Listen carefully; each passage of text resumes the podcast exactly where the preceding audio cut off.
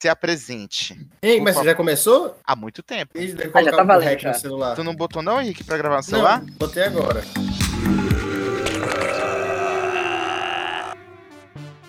Começando agora mais um podcast, o Ruído Do Cast. Cast, o programa pra quem gosta de arte e cultura durante os 20 primeiros episódios. É porque isso. ele é patrocinado Por quem, Henrique? pela- Conta pra gente. pelo patrocínio público do Governo Federal, Governo de Rondônia, Ministério do Turismo, Secretaria Especial da Cultura, que seja o CEL-RO, através da Lei número 14.017, de 29 de junho de 2020, Lei Aldir Blanc. Sabe o que eu tava pensando? Isso é tão legal, porque dá oportunidade de a gente conhecer trabalhos de muita gente. né? Aham. Tá ligado o, o irmão do Miquel, o João lá? O João Sim, Miquel. sim. A gente tava falando, João, ah, João Belfort. João Belfort. João João. Miquel.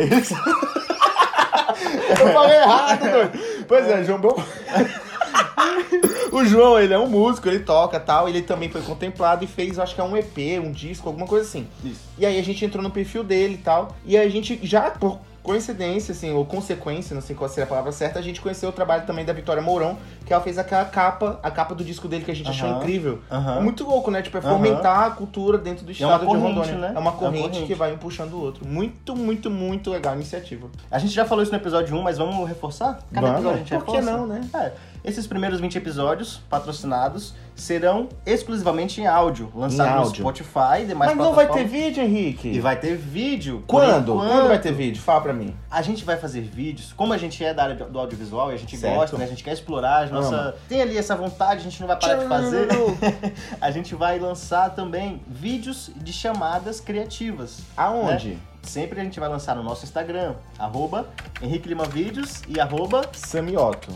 E a gente vai lançar lá vídeos criativos de chamada pra também explorar o audiovisual, em que a gente vai trazer cenas inusitadas. Exatamente. Ah, inclusive, corre no nosso perfil, como a gente acabou de falar, que já saiu a chamada nova, que é a chamada do nosso entrevistado de hoje, que é o Caio. A gente conversou hoje com o Caio, não foi? Isso, Caio. Caio, que é meu músico. primo por coincidência. Coincidência. Sim. Puta cara talentoso pra caramba. Demais, verdade. Músico assim, de tipo assim, tu fica babando assim. quando Eu já fui muito show dele ao vivo e tu fica babando assim, vendo. É, é, é hipnotizante mesmo, É. assim, que é, que é o famoso jam, né? Que ele vai explicar durante o episódio o que É. que é o jam. E ele não é só um cara que toca muito, como ele também vive isso, né? Ele trabalha vive. com música, ele todo momento ele tá envolvido de, com música de alguma forma. Ele não, não sei se ele falou no, no podcast, mas, mano, o Caio é daquele cara que é. É, ah, eu preciso de uma referência musical, tá falando? Aham. Mais ou menos assim, assado. Mas que ele traz, trrr, faz uma Aham. lista. Ele, ele é tipo um HD, velho, tá ligado? Caramba. É impressionante, Aham. assim.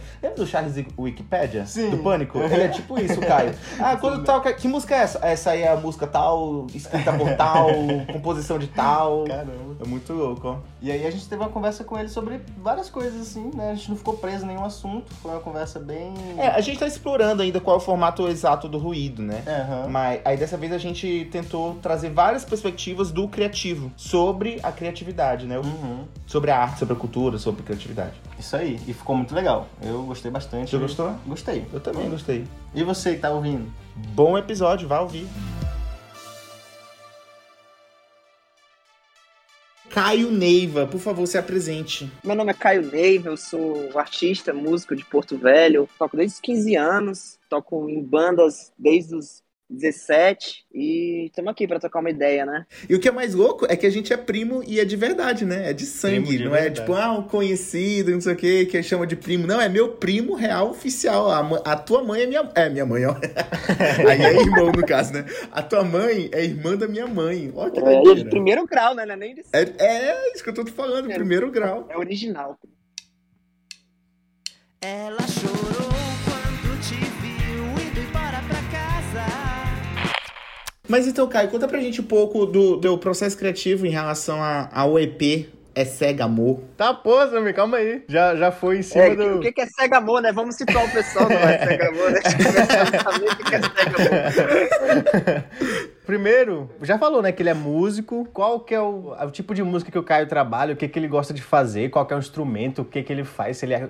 Quem é o cantor? Eu, basicamente, eu sou um guitarrista, né? Metido a cantor, né? Eu não, eu não falo nem que eu sou um cantor, eu falo que eu sou um vocalista, que é diferente. Eu sou um cara que canta Aham. ali, não um cantor especificamente. Na verdade, eu comecei a cantar por uma questão de não ter, não arranjar um vocalista por aí. E eu tenho uma banda desde 2012, né? Chamada Sex Tape. que mesmo que no carro os invadam a. Teu coração. E atualmente, o Miquel no baixo, atualmente a gente tá com o Miguel aí nas programações, sintetizadores. E a gente em 2014, já respondendo a pergunta do, do Sami, né? Em 2014 a gente lançou um single chamado É Cega Amor. É cega, amor. Esse papo de querer me alugar, chamando atenção.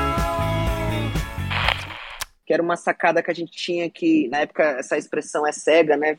Começou a se popularizar muito no, no estado e a gente sempre achou muito legal, a gente sempre usava. Como toda expressão, né, ela, ela iniciou na, na periferia de Porto Velho, né? O pessoal mais de periferia começou a falar e pegou para todo mundo, né? E um amigo meu uma vez chegou com essa sacada. Ele chegou contando uma história que aconteceu com ele na noite com uma gata que ele tava pegando, não sei se era namorada, ficante, não sei. Aí ela contou alguma coisa, ele falou, é cega, amor. E que tava contando essa história pra gente. A gente começou a rir por causa do jeito que ele falou, é cega, amor. E essa música especificamente... Caraca, eu não, eu não sabia dessa história. Eu não É. sabia mesmo dessa história. É, Era, na verdade, ele era muito mais amigo do, do Rodolfinho, que na época era o baterista da, da banda. Sim. E o Rodolfinho chegou contando pra gente essa história. Mas todo mundo conhecia ele, né? Mas era mais amigo do Rodolfo. Salve, salve Rodolfinho. Salve, Rodolfinho. Salve, É Rodolfinho. interessante, tipo, eu não digo que existe um processo de criação, eu digo que tem vários processos de criação, né? Uhum. Talvez tem gente que tenha só um e durante a vida toda fique só nele.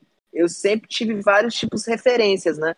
Essa música foi um processo de criação bem coletivo, assim. Porque ele chegou com essa ideia, eu já tinha uma melodia de refrão, e o resto a gente foi montando como se fosse um, um quebra-cabeça, assim. A gente foi literalmente sentando, tocando, eu ia tentando encaixar umas frases, aí eu queria entrar no refrão, aí o Rodolfo chegou pra mim, não, vamos fazer um pré-refrão. Aí o pré-refrão virou É Cega Amor. Aham. Caraca, E o refrão virou aquele refrão que é superficial. Esse refrão que eu Sim. sempre achei legal, que é um negócio meio falseteado, lembra, lembra um negócio meio, meio disco, anos 70, assim, um negócio bem dançante. É, pô.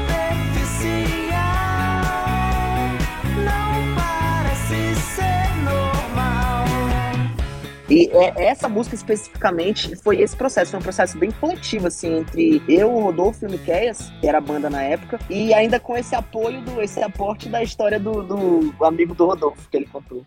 Primo, qual é o processo de criação, assim, de. Normalmente de composição? É mais fácil criar em. com a melodia primeiro, que se cria na guitarra?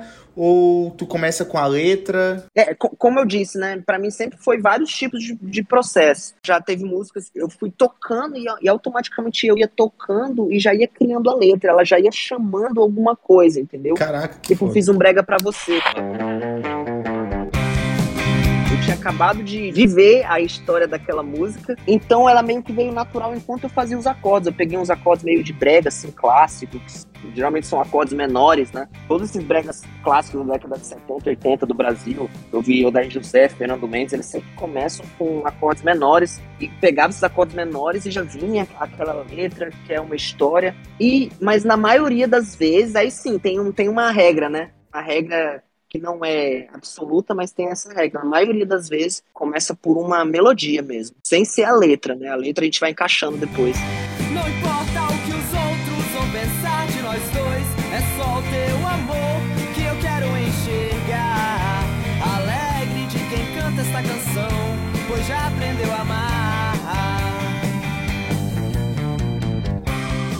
Falando de regra, tem alguma linha que tu gosta de seguir? Ou é algo que assim, ah, eu, eu tava numa fase da minha vida que era assim ou aquilo? O que te influencia na hora de criar? Sim, que eu acho sim. que também pode ser o que, que tu ouve. Não sei, Cara, não sei. é- é di- muito- é diferente pra ti o que, que tu escuta e o que, que te influencia na hora de criar? Não, é, é verdade, praticamente andam juntos, né? Então, é mais ou menos o que eu tô ouvindo. Na real, tipo assim, vocês são artistas também que criam outra forma de arte, mas eu acho que talvez vocês concordem comigo, assim, que a gente geralmente vê um negócio e fala, cara, eu quero fazer um negócio igual esse aí. 100%. Aham, Então- sim. Então comigo é muito disso. Tipo, eu, eu ouvia uma coisa e falava, cara, eu podia ter escrito essa música, podia ter feito, vou fazer, só que de uma outra forma. E que não soe como... Mas tu, tu consome o que tu produz? Porque eu não. Tudo que eu consumo tem nada a ver com o que eu produzo normalmente. Não, geralmente não, mas eu, a gente acaba soando, não tem jeito. Eu acho que mesmo que a gente não queira, geralmente a gente pega outras referências, né? E, e- e Aham. tem um negócio que o, o John Mayer fala que é bem legal, né? A minha originalidade é a minha incompetência de soar como os meus ídolos, meus heróis.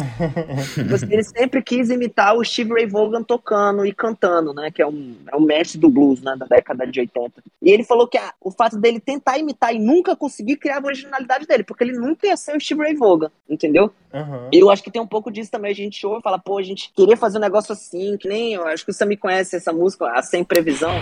As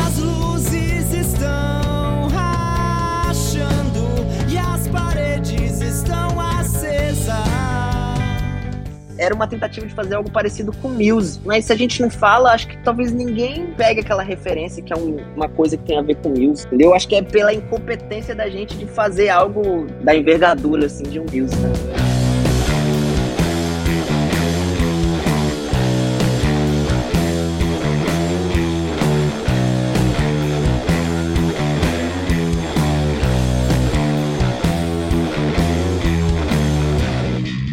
Sempre vai ter a tua cara ali, né? Sempre vai ter o teu jeito de fazer. E aí tu vai começando a se conhecer, a se entender É também. verdade, com isso tu cria a tua originalidade, né? Porque não Aham. tem jeito, a originalidade ela vai vir com o tempo, né? Não, não é algo que o cara. O nosso estilo criativo, ele tá sempre em eterna, eterna evolução, pô. Toda arte, ela é muito de referência, né? Quanto mais a gente vive em relação à idade, mais referências a gente absorve e mais formas a gente tem de se expressar. Então, ela tá sempre em mutação, eterna, assim, tá ligado? É, isso é Por isso verdade. que, inclusive, É verdade. Inclusive, o nome Amador Visual, que era o meu projeto de grafite, ele veio muito dessa ideia, assim, que a gente. É tão difícil a gente se denominar como profissional, tá ligado?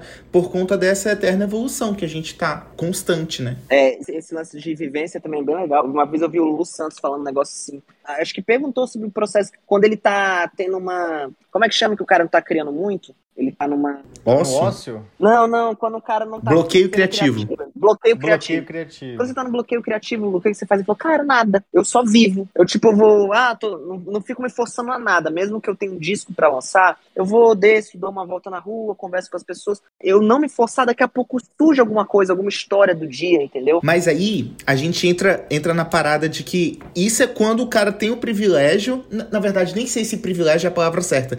Mas quando ele não vive, ele não depende, na verdade, da criação diária pra poder se sustentar.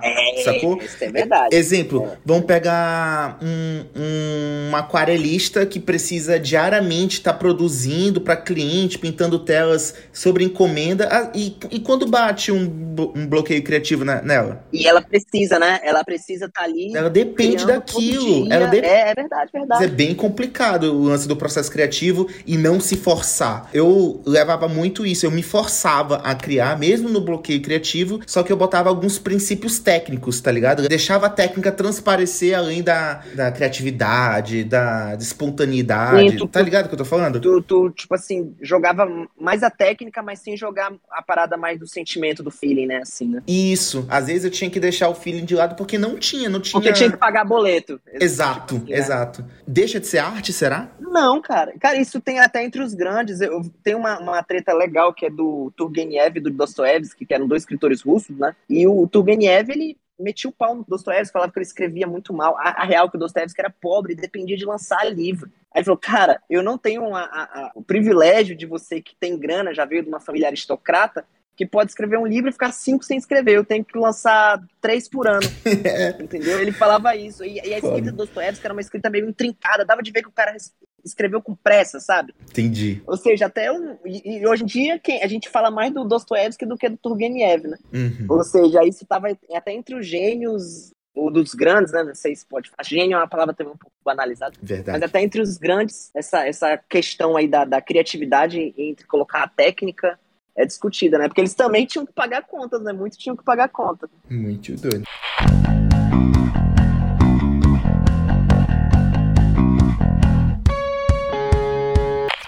Falando sobre essa questão de ter que pagar a conta, tem uma pergunta aqui que eu fico viajando nela de vez em quando. É é pergunta pra viajar. O que que vocês fariam se não tivesse limitação financeira. Eita. Tipo, ah, tem um bilhão na conta. O que, que vocês iam fazer da vida? Fazer da vida ou fazer em relação à criação? Não, fazer da vida. Tipo, se tu, se tu tivesse um bilhão, o que, que tu ia fazer? Ia continuar, sei lá, no trabalho que tu tem, ia fazer outra coisa, ia sair se aventurando pelo mundo. O que, que tu ia pensar em fazer se não tivesse limitação É financeira? uma pergunta geral, né? Ela, ela, não, tá, É. ela não tá específica para um artista, né? É pro teu TCC, Henrique? Fácil. Ness- Nessas minhas viagens eu fico pensando, eu acho que eu ia continuar gravando, só que eu não ia gravar pros outros, né? Eu ia gravar pra Ah, com mim. certeza. Eu penso que eu ia continuar fazendo o que eu faço hoje, só que de outras formas, né? Sem precisar pensar na... em vender. Igual essa história aí do Dawson Voyeski e o Ross Voyeski. Roscos Entre o Roscoe e o, e o, e o Strogonoff. é, é interessante. Tudo fica na teoria, né? Uhum. A ideia que passa é que, tipo assim, pô, agora a gente vai poder ser livre pra trabalhar com o que a gente realmente gosta. E eu falo trabalhar no sentido do que eu trabalhar De fazer. de fazer. Na teoria, tipo assim, eu ia fazer que nem o Samir, botava um dinheiro na conta, ficava lá rendendo, né? E o resto, tipo assim, agora eu vou tocar, vou criar o que eu, o que eu gosto, o que eu quero. Uhum. Ah, Entendeu? com certeza. Mas aí não sei, o cara pode entrar num conformismo, ele pode. Porque o cara milionário, ele já. Bilionário, né, no caso, ele já gosta de outras coisas, né? Aí o cara já vai estar em outro, outra onda, né? É bem difícil essas coisas, É. né? Ainda mais quando você. Gosta, gosta de criar foguete. É, ele, daqui a pouco ele tá que nem o. Elon Musk, né? Tá onda. Tanto é que, não necessariamente, se for ver os grandes artistas, o, o ápice da criatividade deles, não necessariamente é quando eles estão muito bem financeiramente, pelo contrário. A maioria do- do- das grandes obras foram, foram escritas, compostas, pintadas em períodos de, de escassez financeira. É. Eles estavam muitas vezes na pior. É verdade. Tu acha que a- a- quando a gente tá. Eu vou usar um termo que talvez possa ser até mal interpretado, mas quando a gente tá na lama, assim, quando a gente tá em situação financeira ruim, que já vem atrelado vários outros sentimentos juntos, né? Tu acha que é mais fácil a gente se conectar com a nossa essência pro processo criativo? Ou é mais fácil quando a gente tá super bem, super alegre, super pra cima, na, na, vivendo momentos de abundância? Yeah. Se torna mais fácil conectar com a nossa essência? É- Pra esse processo criativo. mais fácil quando o cara tá na lama, cara. É verdade. Pode ver, gra- grandes discos foram feitos com um cara que tomou um pé na bunda, velho. É quando o cara tá fudido, né? Ó, tomou um pé na bunda. Adele? É, Adele. Adele é um... Pronto, o, o maior disco do ano passado é qual? É o, é o da Olivia Rodrigo, que ela tomou um pé na bunda. O disco todo é com o Também. cara. O primeiro da Billie Eilish também, a mesma coisa. Verdade. Isso envolve também a criatividade, né? Se você pega, você tem que produzir alguma, sei lá, um roteiro de alguma coisa, escrever alguma coisa, fazer alguma coisa, e é muito aberto, tu se perde. Mas quando vem, tipo assim, uma limitação, tu inventa um monte de coisa. Eu, eu venho muito daí, né? Eu comecei a produzir vídeo, eu era muito novo e não, não tinha um trabalho, não tinha como investir. Então eu fazia tudo na gambiarra. E eu acho que a gambiarra explica muito bem essa, essa criatividade, né? O próprio brasileiro é muito criativo, consegue criar em cima da limitação. Criatividade é solução de problema, né? É, Vamos ver se vocês concordam comigo um negócio agora que o Henrique falou. Cara, você não tem impressão de que numa época que vocês tinham mais, tipo assim, escassez de material, de equipamento, parecia que vocês conseguiam até criar mais Aham. naquela limitação. Eu acho que sim. Sim, eu também acho que sim. Eu tenho essa impressão também, parece que quanto menos coisas eu tinha, menos acesso eu tinha, e eu tinha que me virar com o que tem e eu conseguia fazer mais, entendeu? Aham. É, é meio louco isso aí, é um paradoxo. Tem um processo. O, o Henrique talvez vai concordar mais comigo, vai entender mais o que eu vou falar. Mas tem um rolê no audiovisual que o cara começa. E começou no audiovisual e vai comprando câmera, microfone, bateria extra, não sei o que, lente, ixi, vai-se embora nos equipamentos. Tem uma hora que ele pira, ele vende tudo e fica tudo que caiba numa mochila, tá ligado? Uhum. E fica com uma câmera, uma lente. E é isso, muitas das vezes, tá ligado? Exatamente. Aí depois. Ele quer voltar ao, ao eu, acho que rola muito na música isso também, né? Com os pedais, né? Sim, o cara tá cheio de equipamento, daqui a pouco ele, cara, eu não preciso de tudo isso, não. Eu volto a. Vamos voltar a ser. Essencial, né? A ser mais cru, né? A ser mais simples, né? Meio minimalista, assim.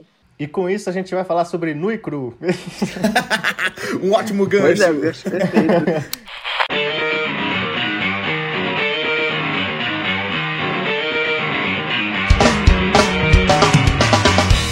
O Nu e Cru é o teu primeiro EP, não foi? Primeiro EP da Sex Tape. Pronto, eu, eu gosto muito do Nu e Cru até hoje, porque ele. O nome é exatamente por causa disso, né? Ele foi todo gravado ao vivo. Todos os instrumentos que tem ali foram gravados todo mundo tocando junto. Aí com algum, Que legal. com algumas outras guitarras por cima, né? Que a gente chama de overdubs, alguns overdubs de guitarra e a voz gravada depois, né? Porque a voz gravada junto não dá porque fica muito sujo, né? Com os instrumentos. E, e é meio que o processo de, de gravação dos clássicos que a gente ouve do rock da década de 70, 80, que os caras gravam tudo ao vivo, cara. Os Beatles sempre gravou tudo ao vivo, o Red Hot grava tudo ao vivo até hoje. Caraca, E é o sério? processo mais cru, é porque colocaram também na cabeça que o pessoal tem que gravar tudo separadinho, por canal, pista a pista. Fica robótico às vezes até, né? É, e o Nui Cru soa legal até hoje por conta disso, porque foi gravado tudo ao vivo, assim. Tem, se tu reparar, assim, vai ter uma guitarra ali saindo, uma bateria saindo um pouquinho do tempo, uma voz um pouco atrasada ou adiantada, mas ele foi legal e marca o início da banda, assim, numa época, numa época inclusive, que eu tava borbulhando criativamente, assim. É, eu lembro dessa época. É, na época eu fiquei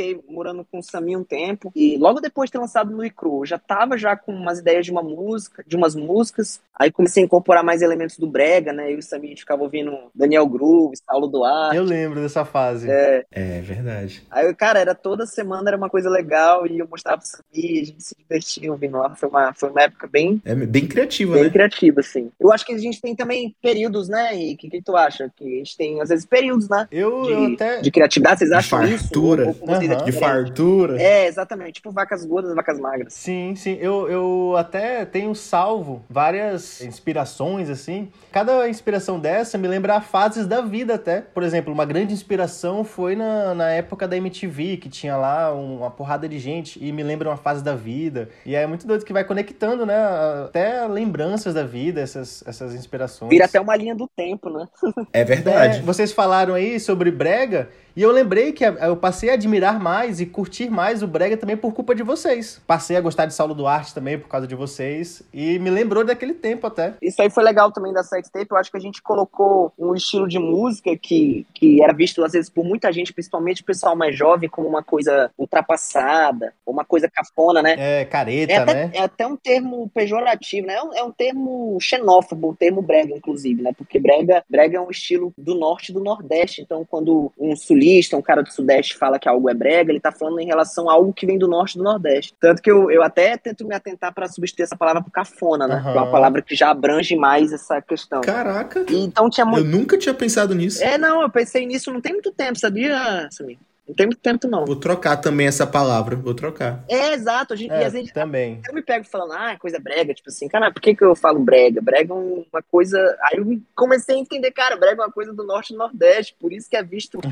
Porque assim, a maioria da, da cultura que a gente recebe, mesmo sendo pessoas do norte, é uma cultura que vem do sudeste ali, né, por conta da TV, né? Globo, SBT, aí a cultura do sul também, que a população maior tá pra lá, né? Record, por favor, fale da Record. É, e, e eu acho que a gente também ajudou a colocar um- meio que transpor essa barreira do que era considerado uma coisa meio que velha, meio que ultrapassada, entendeu? Mas assim, esses caras já estavam fazendo isso, o Saulo Duarte, o Daniel Groove, mas eram caras que estavam fazendo isso lá no Sudeste, porque eles estavam morando em São Paulo, entendeu? Aham. E a gente estava fazendo isso pro próprio povo daqui. Ah, mas hoje ele, ele chegou no mainstream, né? Porque a, tem a Duda Beat, tem a Gabi Amarantos, Chegou. tem. Quem mais? Que... Chegou, demorou um pouco. Acho que esses caras, eles meio que foram aqueles bandeirantes que saíram capinando, cortando o mato, assim. Uhum. Eu acho que esses caras fizeram isso pra, pra ter depois a Gabi Amarantos. Uhum. a, a Duda Beat. Antes de tudo isso, a gente tem- não pode esquecer de Calypso, né, cara? É um grande nome do. Com do- certeza. do- da música brega. Mas o brega é diferente de. Eu pensei, sempre pensei que Calypso era uma guitarrada ou alguma Não, coisa tem do também, tipo. mas assim. é, também tem elementos, né? Porque o brega, ele também é muito... É que nem falar que al- algo é rock, né? Pô, mas o rock, ele vai desde o Entendi. Roberto entendi. Carlos das antigas, né? Que era aquele rock... Uhum. Tipo Beatles, Ye, Ye, Ye, até um Pantera, né? Aham. Também rock. Então tem muito elemento. O Chimbinha foi um cara que gravou mais de 500 discos em Belém, cara. Os músicos do- de Belém, de Calypso e tudo. Um cara que tá tocando brega há muito tempo. 500? Tá falando, tu tá falando 500 de número exagerado ou um Não, número real? é, é número real, é número real. Eita, pô! Mais de 500 discos. 500, mano, isso é, É. surreal, velho. Uhum. Chimba, dá-lhe chimba.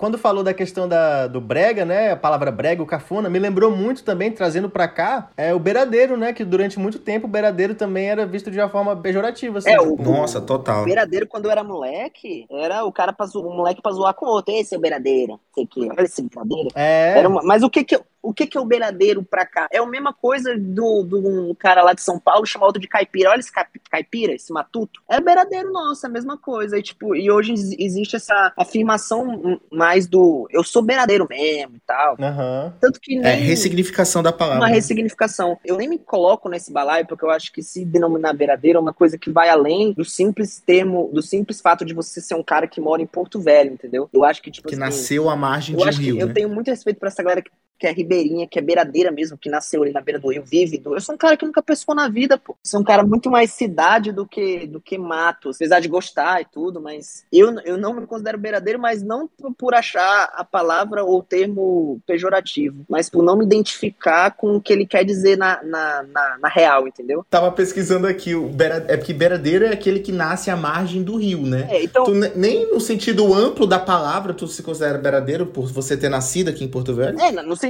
amplo, se for pegar o dicionário, a gente é, né? Porque não nascemos, não nascemos literalmente na beira, né? Mas muito próximo da é uma beira, cidade né? que margeia o rio, né? Uma cidade que margeia o rio, exatamente. Não é na beira-beira, mas é quase na beira. Mas eu acho, É. mas eu acho bem legal, cara. E que- quem fez muito desse movimento é o pessoal ali da Quilomboclada, que Aham, sempre a- afirmou essa questão do, beiradeiro, do- da força do cara que vem do norte e tudo. Sim, com certeza. E eu acho isso muito legal. Eles são os caras assim que, que levantam isso aí, levantam como uma verdade.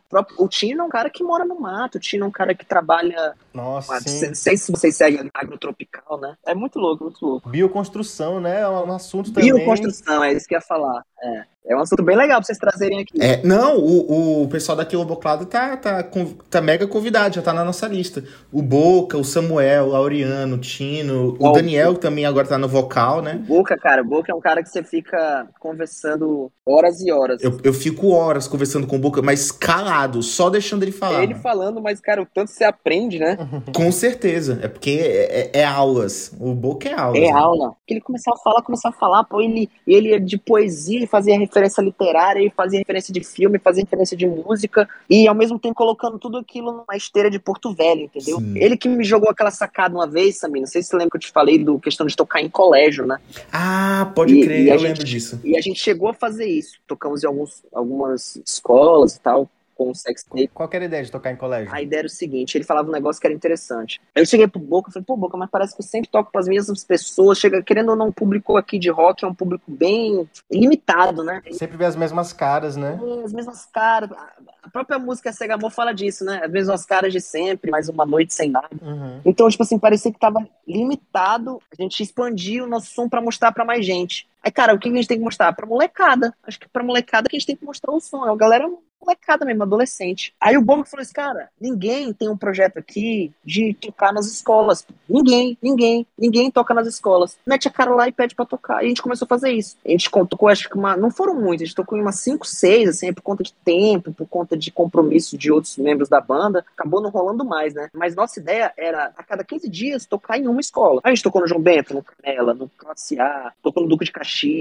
tocou onde mais? Legal. No Rio Branco. E, cara, sabe que é, às vezes, o moleque às vezes nunca viu ninguém tocar uma guitarra. pô. Nunca viu na frente dele alguém tocar uma guitarra. Uhum. Nunca viu. Alguém tocar uma bateria. Às vezes era o start que o moleque precisava para querer aprender o instrumento. Pra poder começar, verdade. Eu não tô nem falando pra ser um roqueiro, gostar de, de rock, ou gostar disso, ou parar de deixar de gostar daquilo, que eu acho que a intenção não é nem essa, não. É fazer ele ter o contraponto. Por isso que eu falo, é, não tem nada a ver com questão de, de gostar ou não, porque tem muita coisa desses estilos que eu gosto. O moleque às vezes só ouve funk, sertanejo, hoje em dia pisadinha, né? Porque ele, na verdade, ele nem conhece as outras coisas, cara. Ele não sabe nem o que que é rock. Uhum. O amigo dele tá lá. É o que chegou nele, né? É, chegou no celular dele, o que, que tem pra ouvir? Ah, cara, eu tô vendo isso aqui, é me seguir, não sei o que, papapá. Pô, me passa aí. Aí o moleque começa a ouvir as músicas, é o que o amigo tá ouvindo. Acho que todos nós temos histórias de influências musicais de amigos, né? Que amigos ouviam, Uhum. aí a gente pegou, a gente começou a ouvir porque um amigo ouvia e, e gostamos, entendeu? Sim. Nunca é apresentado, às vezes, por uma coisa mais rock e tal. E eu acho que a gente tinha que fazer isso pra mostrar. E outra, principalmente pra mostrar que existe banda de rock de Porto Velho cantando músicas próprias. Eu acho que isso é o mais. Talvez tenha sido o que mais poderia impactar eles. Tipo assim, eles até tinha uns que gostavam de rock, mas, cara, eu não tinha ideia que tinha uma banda da minha cidade, que é longe da, das capitais, as grandes capitais, e que fazem rock aqui, e que fazem música própria, entendeu? Isso é até um assunto bem, bem, que dá pra gente falar muito, né? Sobre trabalhar com música autoral em Porto Velho. É, e muita gente ainda não sabe, muita molecada ainda não sabe. E o legal é que é, isso está expandindo para outras áreas, né? Eu vejo uma, uma, uma cena de, de, de, rap aqui cada vez mais forte, eu acho isso muito legal. Muito legal é isso. Trap, né? Cada vez mais forte. Tem crescido bastante. E outro, o trap, ele tem até a ver com essa nova geração, no sentido de que o moleque, ele consegue criar tudo sozinho. Ele cria a batida no computador, ele cria a letra, ele grava e na hora de se apresentar ao vivo, ele solta num, num beat no computador e ele se apresenta sozinho. Ou seja, o trap está até mais ligado nessa questão mais moderna, né? As gerações agora que estão se criando na frente do computador, né? Fazendo as coisas sozinho, tipo, o rock ainda tem essa questão muito coletivista, né? Você precisa de gente para tocar contigo, né? Não tem como você. Até tem, você pode gravar uma coisa e soltar no computador, mas talvez não tenha a mesma força do que uma banda de rock tocando, né?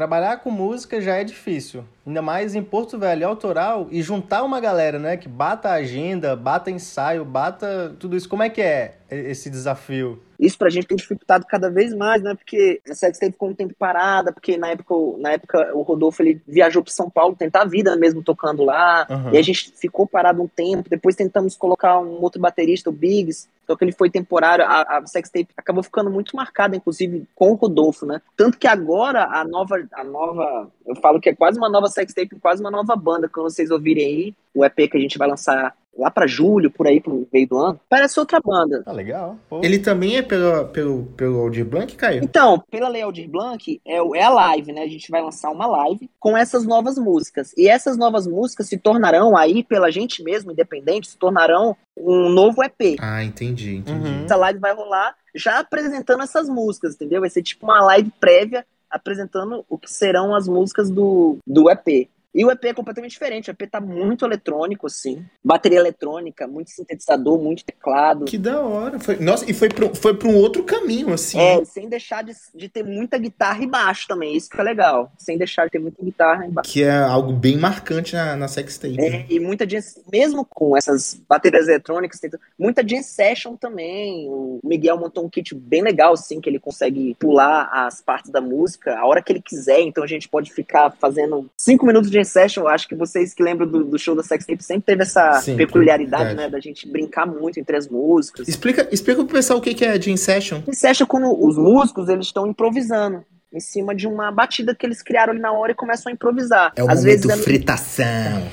É, às vezes é antes da música começar, às vezes é depois, quando ela vai terminar, eles demoram a terminar. Quem gosta de Red Hot vê muito nos shows ao vivo dele. Nossa. Procurar qualquer Bruno Mars também tem. É, verdade, verdade. John Mayer também tem muito disso. Nossa, é, John Mayer tem muito. É bem característico, assim, de. Principalmente dentro do rock, do pop rock, assim. É característico esses jam sessions, né? Que a gente chama. Lembro de ver isso no ao vivo. Cara, era muito legal. Era muito. Tipo, tu não consegue ficar parado. Tu, tu começa realmente a se conectar e curtir pra caramba aquilo que tá acontecendo. É, é incrível mesmo. É, nossa, é, é um calor, né, mano? É uma energia, né? Nossa, muito bom. Inclusive, saudades disso. Pois é, a gente tá doido pra voltar a tocar ao vivo. A gente já, quando tava tipo, quase pronto, assim, pra fechar uns shows, aí teve a pandemia. Agora tá mais de boa, mas a gente agora quer produzir esse EP com calma, sem pressa, entendeu? Uhum. Pra quando chegar, chegar com um show já formado, um show legal. Movimentar de novo esse negócio, né? Porque tá, eu tô achando o pessoal muito parado, mas tá. sempre de mas parabéns. Mas tem o fator pandemia também. É. Ei, deixa eu te perguntar. Vou levantar um ponto aqui, mas voltando ainda lá na, naquele, naquele papo que a gente tava tendo sobre, ah, às vezes o moleque só escuta um estilo musical porque outros não foram apresentados para ele. Tu acha que isso é um fator para hoje em dia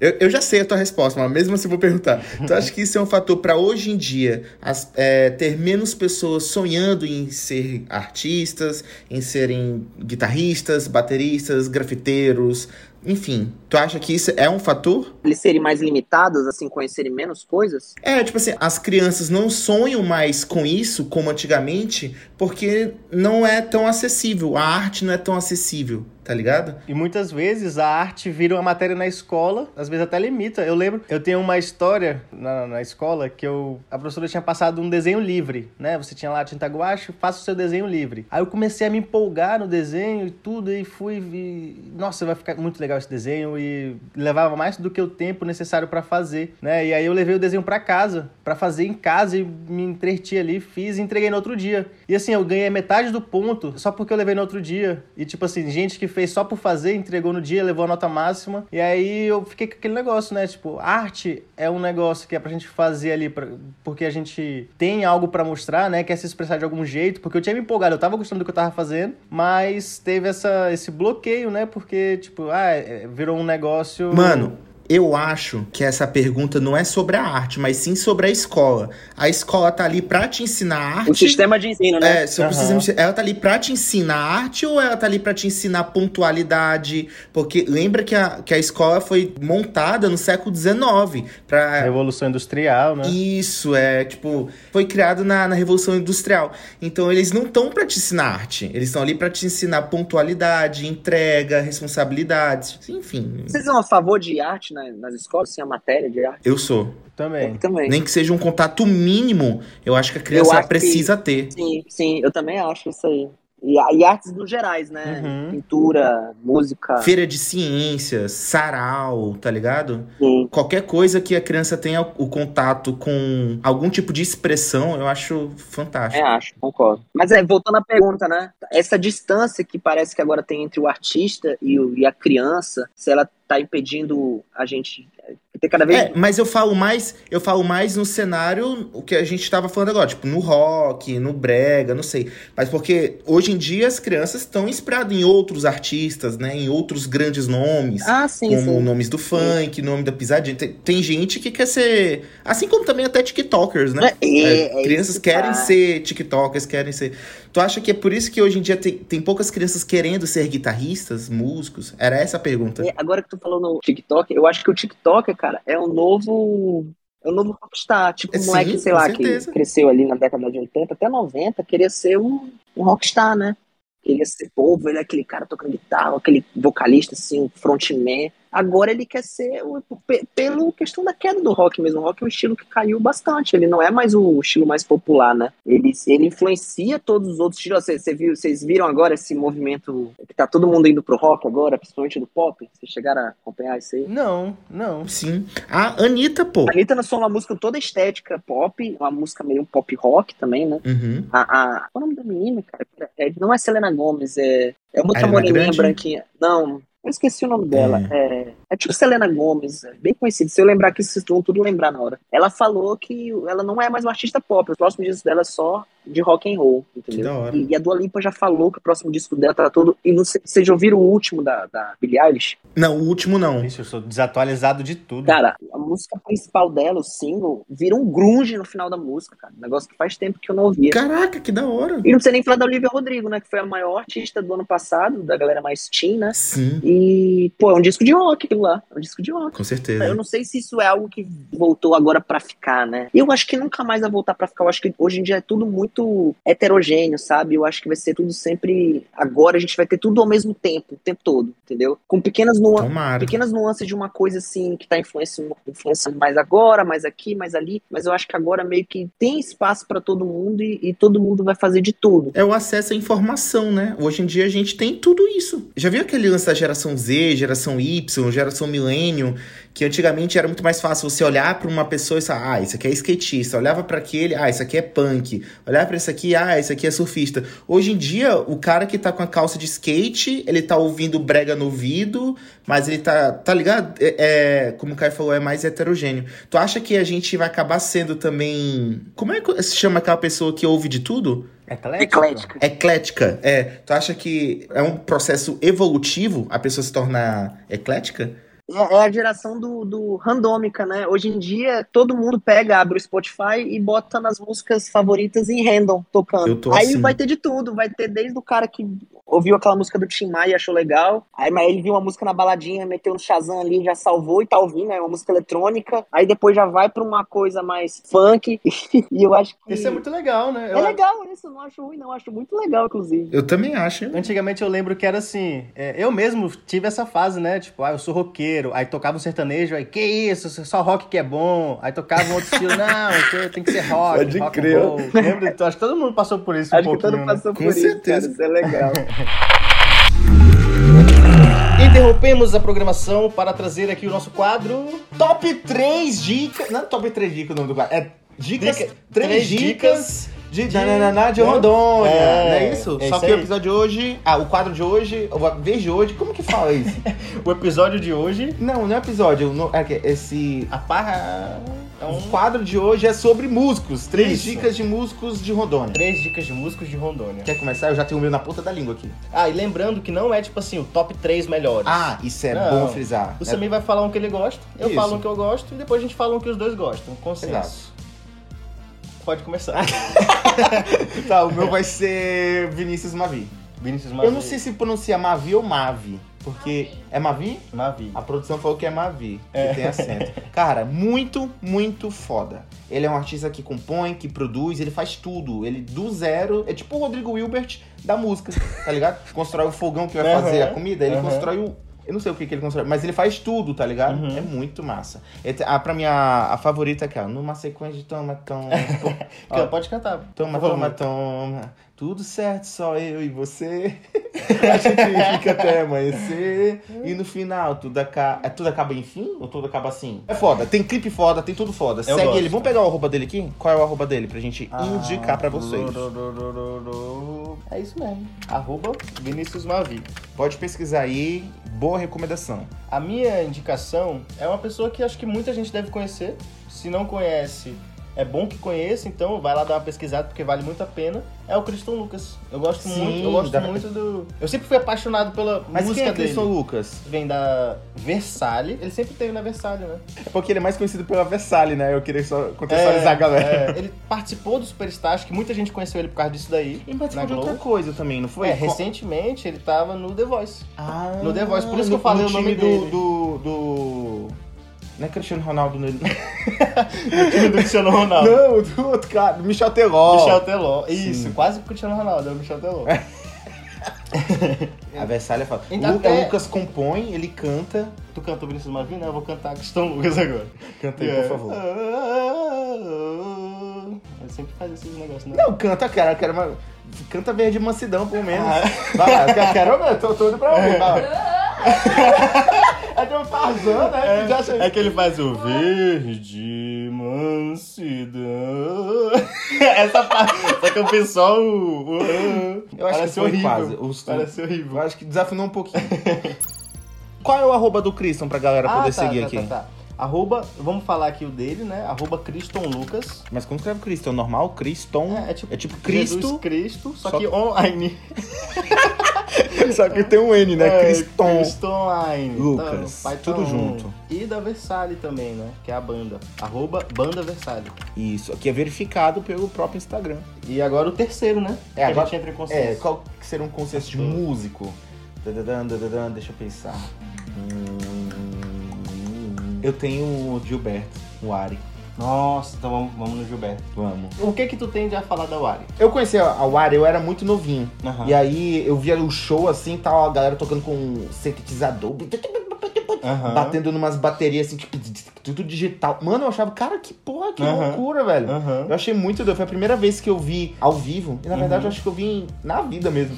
Que é um instrumento orgânico, aquele que o cara toca, que é a guitarra e tal, com um, negócio, com computador, música eletrônica. Sim, sim, Foi a sim. primeira vez que eu vi isso. Primeira vez que Eu, eu, vi achei também. animal, velho. E pra mim é uma das Animal. referências, assim, mesmo que eu conheça depois, fora daqui, né, coisas fora de Rondônia, pra mim o Ari, como eu vi aqui, conheci aqui, com um cara foda fazendo, É. pra mim já foi assim, tipo, caraca, o Ari é referência pra isso. Não Verdade. precisa ser de fora pra ser uma referência, não, o Ari é referência disso. Verdade. eu, e eu acho incrível pra caramba, assim. eu acho- E, tem uma proposta visual também, não é só. É, Porque é, no é show tinha aquele outro data show, né? Sim. Que joga. Mano, é muito foda, dá uma Faz parte procurada. do show, tipo, é, é- é coisa da banda, tipo. É, dá uma procurada no, no YouTube, tem. Tem no Spotify também, será? Tem, tem Banda Wari no, no Spotify. Então escutem, Banda Wari. O Instagram é arroba Warisound, né? Warisound. Isso. E no Spotify só o Ari mesmo, já vai achar. E assim, você vai encontrar o Ari e vai estar cantando em inglês. É isso mesmo, eles cantam em inglês. E é muito legal, é, foge do padrão. Do convencional. É. Se você gosta de um som experimental, Então são esses os nossos top 3 músicos. A gente vai trazer outros, não vamos, tem muita gente pra falar. Exato, vai, vol- o quadro volta, o quadro que todo morador do bairro Punian adora ouvir. né? Top 3 dessa vez foi Christian Lucas, Lucas Vinícius Mavi e e Gilberto, Ari. Gilberto Wari. Pronto, fiquem com esse, acompanhem, sigam e, E- compartilhem. Pode voltar pro seu episódio agora. Beijo. Com Caio Neiva.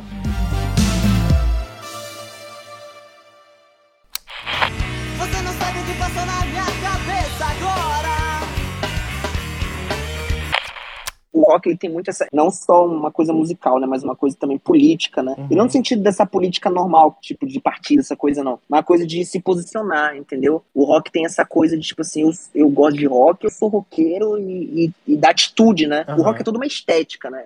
O, funk ele não tem isso que o Tem. rock tem também, não? tem, tem, Tem. Que é o cara Talvez- se posicionar politicamente aonde ele cresceu. Talvez onde ele seja um pouco mora. menos politicamente na questão da música em si, entendeu? Como assim? Que sentido? Mas a questão política dele não tá no som, tá no que o cara fala. E às vezes na própria atitude. Um cara, pô, que saiu lá do morro e tal, e hoje tá ganhando dinheiro e, pô, tá com carrão, tá com uma casa legal. O que ele representa, né? Mas até os caras que não estão ganhando dinheiro ainda tem, tem aquela postura de, pô, eu sou um MC, tá ligado? É, Já viu aquele, aquela série disso, Sintonia? né? O rap tem, tem muito disso. tem, é. O, o cara, tipo, nem tá com grana, disso, né? ele já tá fazendo clipe com dinheiro, assim, com as notas de dólar.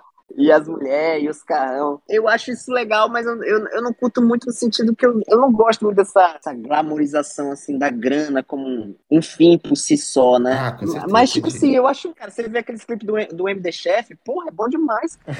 Muito bom. Muito bom. cara. Muito bom mesmo. Sou fã do MD Chef. O cara é um personagem.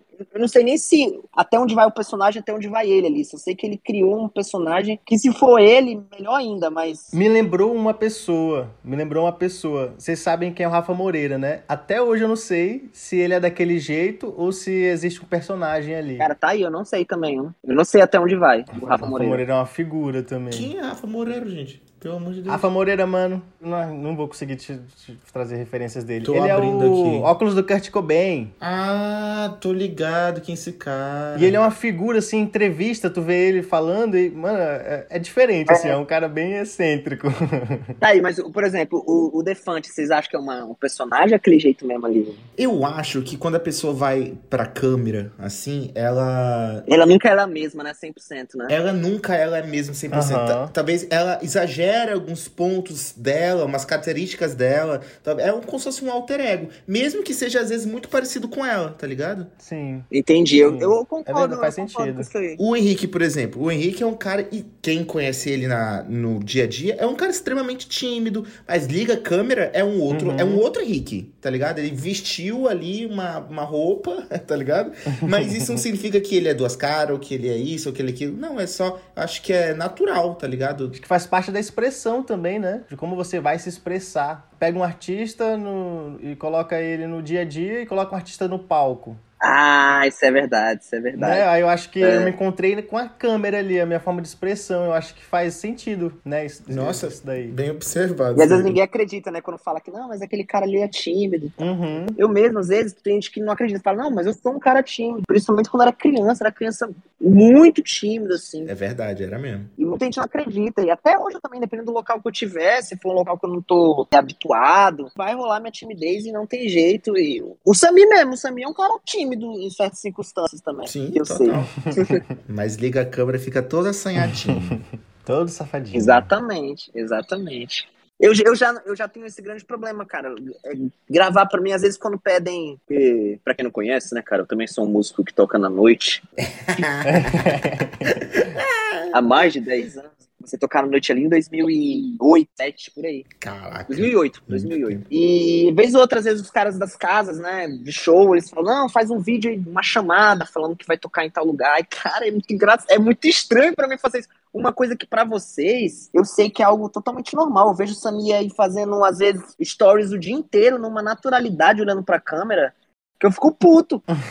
eu fico puto porque eu queria ter essa naturalidade. Eu não tenho. Sou uma coisa. Direto falam pra mim, e pô, tu podia usar mais o Instagram, os stories. Eu, cara, eu não uso, não é porque eu não quero, é porque é como se eu tivesse ali um bloqueio de não achar que eu tô legal nunca. Mas eu acho que isso aí todo mundo passa, né? Acho que até vocês, assim, passam por, esse, por essa fase, Sim. né? Uhum. De achar que nunca tá legal, né? É. Eu acho que Tem também muito tem a ver com a parada. prática também. É, com certeza, eu já ia falar isso. É questão de ir fazendo, e fazendo, e fazendo. Daqui a pouco tu tá fazendo há um ano e tá muito melhor do que o ano passado. Tá muito mais natural, Uhum. tá muito mais A legal. ideia é essa, né? A ideia é a gente olhar pra trás e ver que, que houve uma evolução. É só, é só tu praticar, cara, e tu vai, já já vai começar a gravar uns stories também. Eu acho que tu tinha ir pro, pro, pros stories. É, eu acho legal essa visão, por exemplo, vocês têm uma coisa muito legal de pegar, aquilo em algo que vai ser interessante de alguém ver. E às vezes esse detalhe passa despercebido por mim, entendeu? Poder pegar essas coisas que passam batido, por exemplo, o Samir é um cara que muita gente acompanha ele, muita gente acompanhava ele basicamente falando do dia a dia dele. Então uma coisa banal, né? Todo mundo vive o mesmo dia, só que de forma diferente, e talvez o dia dele seja até mais sem graça do que de bilhões de pessoas. Mas ele conseguia transformar aquilo Obrigado. porque ele conseguia pegar detalhes do dia que interessavam. Que eu não tenho essa, essa sacada. Mas eu acho que isso é muito também é, tentativa e erro, né? Você tem que sempre tentar, sempre Isso é tentar. muito. Até vou trazer pro, já pro jornalismo, tá ligado? Quando a gente vai pegando a prática, assim, a gente não sabe o que construir uma pauta, construir uma matéria, mas com a, com a prática, qualquer coisa vira uma pauta. Assim como a gente também traz pro. pro pra... Cara, me perdi na minha de raciocínio. Não, eu entendi, eu entendi o que tu falou. Tem muito esse negócio do poeta também. Tem um amigo poeta, o Juliano. Acho que o Usta me conhece, o Juliano. Amigo meu desde a época de colégio. Conheço. Ele é, pô, Ele é tem um- poeta, o Juliano? ele tem um livro de poesia, cara, muito Caraca, bom. eu não sabia É. disso, mano. Juro por Deus, eu não sabia. Flores Negras e Girassóis. Que legal. Ele tem muita sacada, cara. Ele, ele, cara, ele consegue, ele tá olhando pra um ralo. Ele vai conseguir fazer um poema desse ralo, entendeu? Uhum. Foda. E- Mas eu acho que assim, vocês também têm essa sacada e eu também. Talvez eu faça músicas de, de uma coisa, tipo, banal, que ficaram legais, entendeu? E vocês às vezes pegaram um assunto banal, ficaram legais e entendeu e a pessoa se interessou por aquilo. Uhum. E é basicamente isso, tipo, fiz um brega pra você, uma letra minha, que é o cara indo ver uma menina que ele acabou de conhecer e fala, pô, desde o cabelo dela que ele viu na internet até a cor da camisa dela quando ele encontrou a primeira vez. E sabe, coisa que todo mundo vê, que acontece com todo mundo todo dia praticamente, entendeu? Aham. E só que eu consegui captar aquele momento e consegui captar e, e expor de uma forma artística. E, e do- da mesma Uhum. forma, quando alguém conta um caos, e é expondo também de uma forma artística, não é menos arte que um poema, que uma música, que uma pintura. A gente tem clássicos da pintura de Van Gogh, do Villa, que é outro francês louco também, que, cara, é o cara retratando o quarto dele, mano. Só que o jeito que o cara retratava é surreal, entendeu? Por que, que, um, que um quadro de um quarto tem toda essa, essa, essa força, saca? É como ele retratava aquilo e é algo, tipo, comum, cara. Ele, tá só, ele só pintou o quarto. Se tu pensar tecnicamente, né? Pensar materialisticamente, pô, o cara só pintou o quarto dele, que bosta, entendeu? Pô, o Caio só falou do encontro que ele teve com uma mina a primeira vez, entendeu? Foda-se. Se tu fizesse, se tu trabalhasse com cinema, tu ia ter feito um filme. Se tu trabalhasse com pintura, tu ia ter feito uma, uma pintura, né? Até me veio uma dúvida aqui. Como é que foi que começou essa tua paixão pela música? Cara, desde, é desde muito criança, mano. Desde muito criança. Eu, é, meus Foi a pais. família? Foi alguma coisa? Cara, minha mãe e meu pai sempre ouviram rock, né? Sempre, sempre, sempre. Sempre ouviram rock. Então sempre estava exposto a isso. E eu acho que rola muito um interesse genuíno, né? Por exemplo, eu tenho um irmão de 16, vai fazer 17 agora. E, cara, ele não tem o gosto pela música que eu tenho. Ele não curte muito. Tipo, ele ouve as músicas lá. e tal. Uhum. Mas ele não E tiveram tem a mesma vivência, né? tiveram a mesma vivência. né? E outra, o pai dele, que é o meu padrasto, ele mais roqueiro que o meu pai. Ele é muito mais roqueiro que o meu pai. E mesmo assim, o meu irmão não teve aquele gosto, ele nunca se interessou por instrumento, mesmo tendo um irmão dormindo do lado dele Que toca. gosta. Tipo, pra tu ver como as coisas também vêm muito do, de cada um, né? Então, desde moleque, eu pegava as fitas cassete da minha mãe, botava no sonzinho, escutava, até escondido, que eu tinha medo dela brigar, que eu tava mexendo. Minha mãe pegava CD emprestado. Aí eu pegava, opa, um CD novo pra eu ouvir. Ficava ouvindo pra papai. Então eu fui adquirindo gosto com isso. Eu, desde menino eu escrevia música, só que eu criava as melodias, porque eu não sabia tocar. Então eu tenho até hoje, tipo, a letra toda, assim, tipo, a melodia e músicas prontas. Eu fiz músicas quando tinha 6, 7 anos. Só que não sabia tocar, né? Aham. Só fui começar a tocar com 15. Até demorei e tal. Eu era tão tímido que eu falava pra mim, mãe, compra um violão pra mim, eu quero aprender a tocar violão. Porque era muito tímido, era muito retraído. Mas Uhum. aí uma vez o pai tentou aprender, nunca conseguiu. Aí ele não conseguiu, esse violão tava encostado. Aí todas as férias eu ia pra Brasília e ficava as férias inteiras brincando, tirando qualquer. Aí meu pai teve um dia que falou: Filho, leva pra Porto Velho e pega aula lá e aprende. E aí nunca mais. E, e é um violão antigão, né? Um Janine, não é? Aquele com Não, era com aquele Málaga. des- Era um Málaga. Um Málaga que ficou contigo. Que o senhor, não sei o que o senhor fez com esse violão. Málaga? Caraca, agora eu não lembro disso. É saga amor.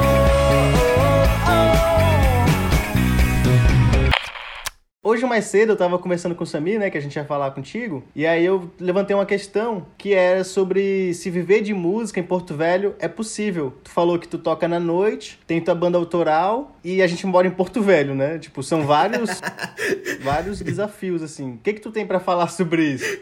Sobre viver de música? É muito possível, é muito possível. Agora sim, depende do que você está disposto a fazer, né? Eu, eu, eu conheço explica isso melhor. muitas pessoas que. Ó, a minha- a minha banda mesmo da noite, que é a Semáforo 89, que é uma banda que toca rock anos 80 e 90. Uhum. Mas a gente toca muito aqueles também, aqueles clássicos da New Wave, tipo Ahá, aqueles clássicos da década de 80, né? Que é uma coisa que já não é tão rock, né? Mais pop da década de 80. Da minha banda, é só eu e o baterista que a gente também trabalha com outras coisas. Eu falo que eu sou músico por inteiro, porque eu sou servidor público da prefeitura, mas eu sou servidor público como músico, né? Eu sou instrutor de artes, meu cargo na prefeitura. Ah, que legal. Apesar de não atualmente fazer isso na prefeitura, o meu cargo é instrutor de artes, professor de guitarra. Uhum. Então eu sou músico tanto na iniciativa pública quanto na privada, né? Sim. Os outros dois da minha banda, eles só tocam e vivem, e vivem, ok, assim. Mas assim, pra você ganhar muita grana atualmente, eu tô falando que um cara que toca rock não possa ganhar muita grana aqui. Pode sim, talvez trabalhar a imagem melhor e tal. Mas a galera, pra ganhar grana mesmo, aí o cara tem que ir para outros estilos também. Aí tem que ir pro pisadinha, tem que ir pro sertanejo. Sertanejo. Aí não tem sertanejo e pisadinha hoje em dia é Uma o. E a bagaceira. galera tá ganhando bem. Tenho amigos que ganham muito bem. Tem a, tem a Marlinha aí que toca direto, que ganha bem. Tom, Tom Brito. Ô, Caio, só que, é mais, só que é mais difícil viver de música autoral aqui, né? Aí tá, música autoral. É, é mais difícil ou é impossível? Não, é mais difícil. Impossível não, impossível não, impossível não. É impossível se não tivesse iniciativa pública, sabe? Uhum. É, você Uhum. precisa ter, você precisa estar sempre ligado nos editais que estão sendo lançados. Às vezes não só editais públicos, né? Que rola direto, que é edital de bancos também fazem editais de apoio à cultura. A E usina que E também você faz. tem que, é, usina, você tem que também trabalhar nesse meio aí. E aí você vive com autoral de boa, entendeu? Não de boa, assim, porque a música em si não é, não é nada de boa, né? Sempre é ralação. Assim como a área de vocês, audiovisual e tudo, é ralação. Uhum. Todo mundo sabe, é tudo ralação. Mas vive sim, não é algo que é impossível de viver, não. Uhum. Como em qualquer trabalho, a pessoa não pode se fechar só ali na, em produzir o bruto, né? Tem que pensar também no universo que envolve aquilo, né? Pra fazer girar, não, não ficar só na música, né? Mas tem todo uma, um mecanismo que tem que rodar. Sim, sim. E se tu parar pra pensar, cara, tem cara vivendo de Uber, e Uber tá difícil, tá ralado pra caramba, entendeu? É o cara andando o dia inteiro, porque ele vai ter que abastecer, tem manutenção do carro, tem não sei o que mais lá, papapá. O cara vai tirar um, um líquido por dia, às vezes 150 a 200 reais, cara. 200 reais é o que eu tiro em duas horas no show. Aí o cara tem que estar lá todo dia. Claro que, diferente do, da música, o Uber, ele pode trabalhar todo dia.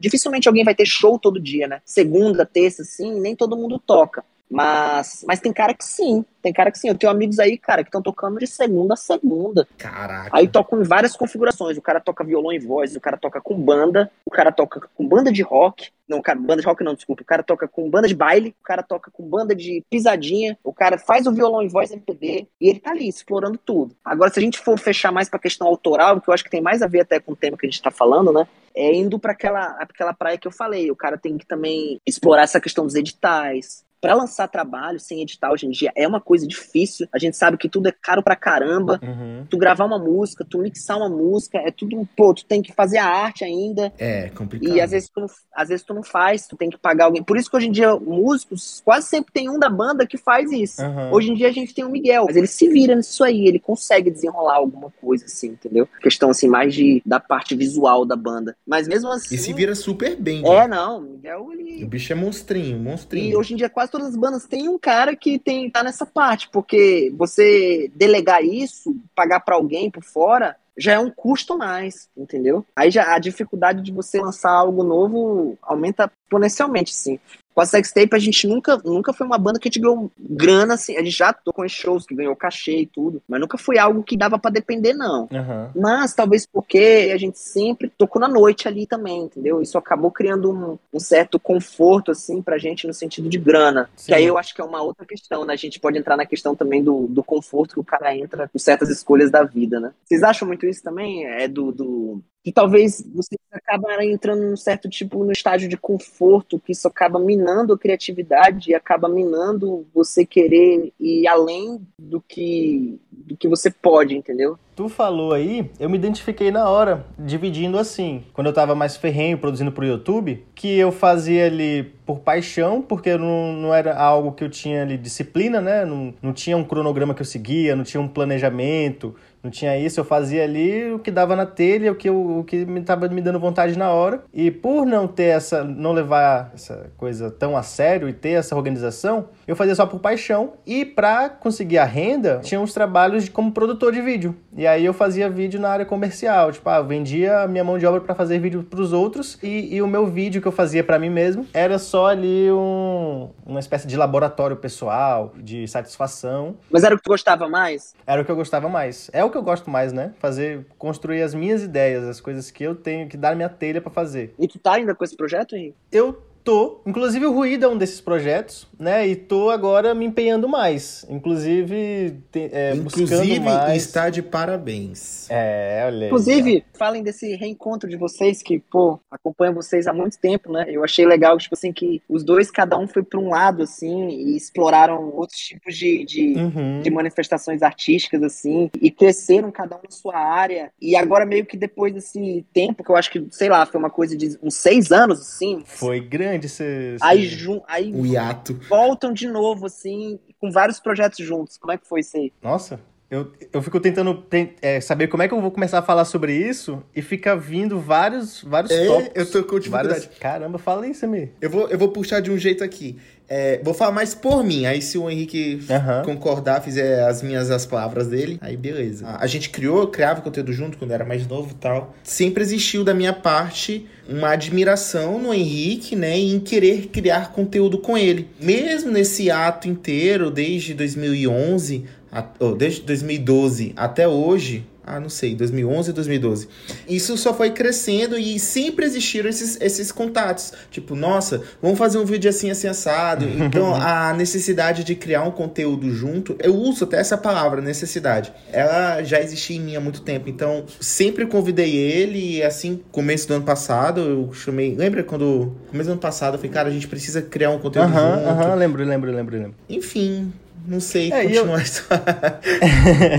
eu, na, na- nas minhas correrias, eu acabei entrando na correria da produtora, né? E aí a produtora, é, CNPJ, correria de atender empresa, isso tomava muito do meu tempo. E mesmo assim, ainda teve algumas, algumas tentativas, né? Até rolou lá o curta, que soltei no YouTube lá do Cadê os Vídeos do Quarto Evento. E aí o Samir foi participando junto. E sempre, tipo, mesmo depois de um tempo onde a gente se desencontrou, quando a gente se encontra pra produzir, flui muito bem. E aí eu acho que era só questão de tempo, né? Aí como eu mudei meu caminho, vendi a produtora, minha parte da produtora, fiquei mais livre. E aí a gente casou de novo essa, essa criação. É, cada um mais, como é que eu posso dizer, mais maduro, aprendeu muita coisa nessa, nessa trajetória e agora a gente voltou a produzir juntos. De uma forma bem resumida. É, de uma forma bem resumi- E resumida. eu acho, eu acho muito legal. que é um dia a dia de troca. A gente tá, por ter passado por todo esse processo de, de amadurecimento, de crescimento profissional em diversas áreas, existe uma troca mútua constante diária. É, é meio que isso. É, tem essa mesmo, verdade.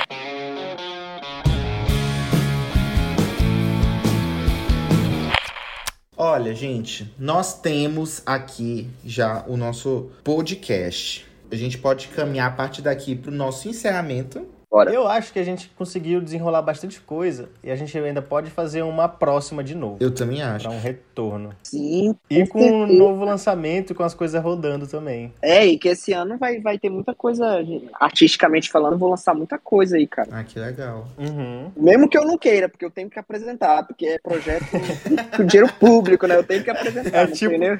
É tipo a gente aqui também. É tipo a faço gente, não. verdade. Seu Aldir vai brigar comigo.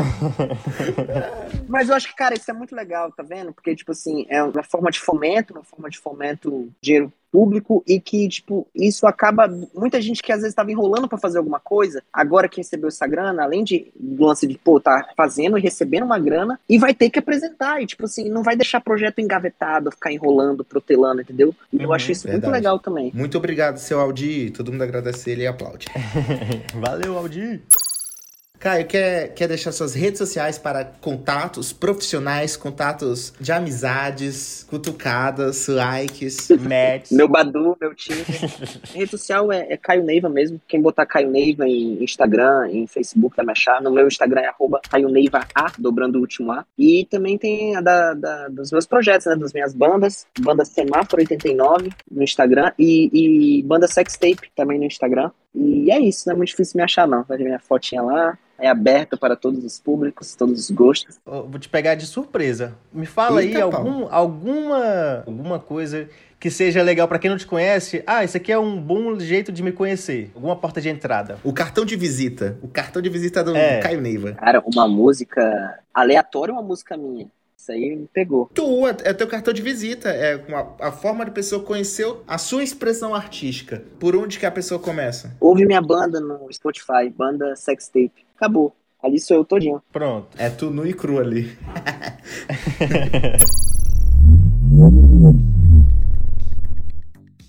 é isso, né? Gente, adorei. Adorei. Fechou. Muito Cara, bom. você foi o nosso segundo, seg- segunda pessoa pra conversar aqui no Primeiro foi o Doug, né?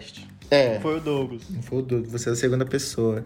Desculpa a gente tá ainda verde, não- a gente não tá maduro, a gente não tá, tá pegando ainda direito eh, como que é gravar, tá experimentando gravar à distância. O Henrique tá na casa dele, eu tô na minha casa, tô no teu Ah, tá trabalho. todo mundo. Porque a gente precisa produzir 20 horas de conteúdo, entendeu? Aí a gente vai fazer 20 episódios de uma hora com cada convidado, entendeu? Cara, mas isso aí é galho fraco. É, é galho fraco, mas o lance é a edição, né? Editar. É, aí que tá. Aí que tá. E é só vocês dois tudo, Se né? trata de Henrique Lima e Samioto. Então a, a coisa demora um pouco mais. É, um tem um pouco- preciosismo. tem um- é, tem aquele negócio de não, não vou lançar ainda, que não sei o quê.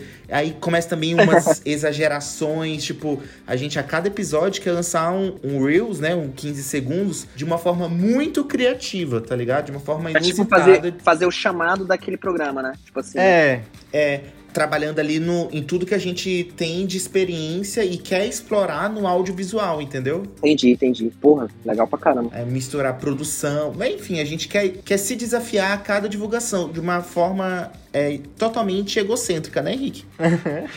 Vai vindo de vocês, eu tô ligado, vocês são perfeccionistas pra caramba. Tu entendeu, tu entendeu que eu falei do egocêntrico? Eu entendi. Não, é entendi. que o Henrique riu. eu, eu não entendi, não. Eu entendi. Eu, Eu entendi como, que como é, assim? é, tipo assim, seria a forma mais de vocês, não a forma no sentido Ah, egocêntrico sim. de ser tipo uma coisa que é, é pra gente, que não é pra ninguém. É mais tipo assim, que é a cara Entendi. de vocês, no sentido. E no É isso, sentido né? de, Aham. de ego mesmo, de querer fazer a parada por querer E- fazer a parada. Não, e Tá ligado? querer, Aham. porque vocês, tipo assim, são desse jeito, são perfeccionistas, querem fazer o melhor, estão até extrapolando do que seria o, o, o escopo do edital, né? Estão até fazendo a Isso. mais do que. Porque estão fazendo porque querem mesmo. Exato. É, é- E querem Uhum. fazer uma coisa legal. É isso. Eu entendi. esse é o único porquê que a gente quer. E tem que ser legal. Sim, sim, sim, sim. Tu entendeu agora a parte do egocêntrico, né? Entendi, entendi, entendi. É isso mesmo.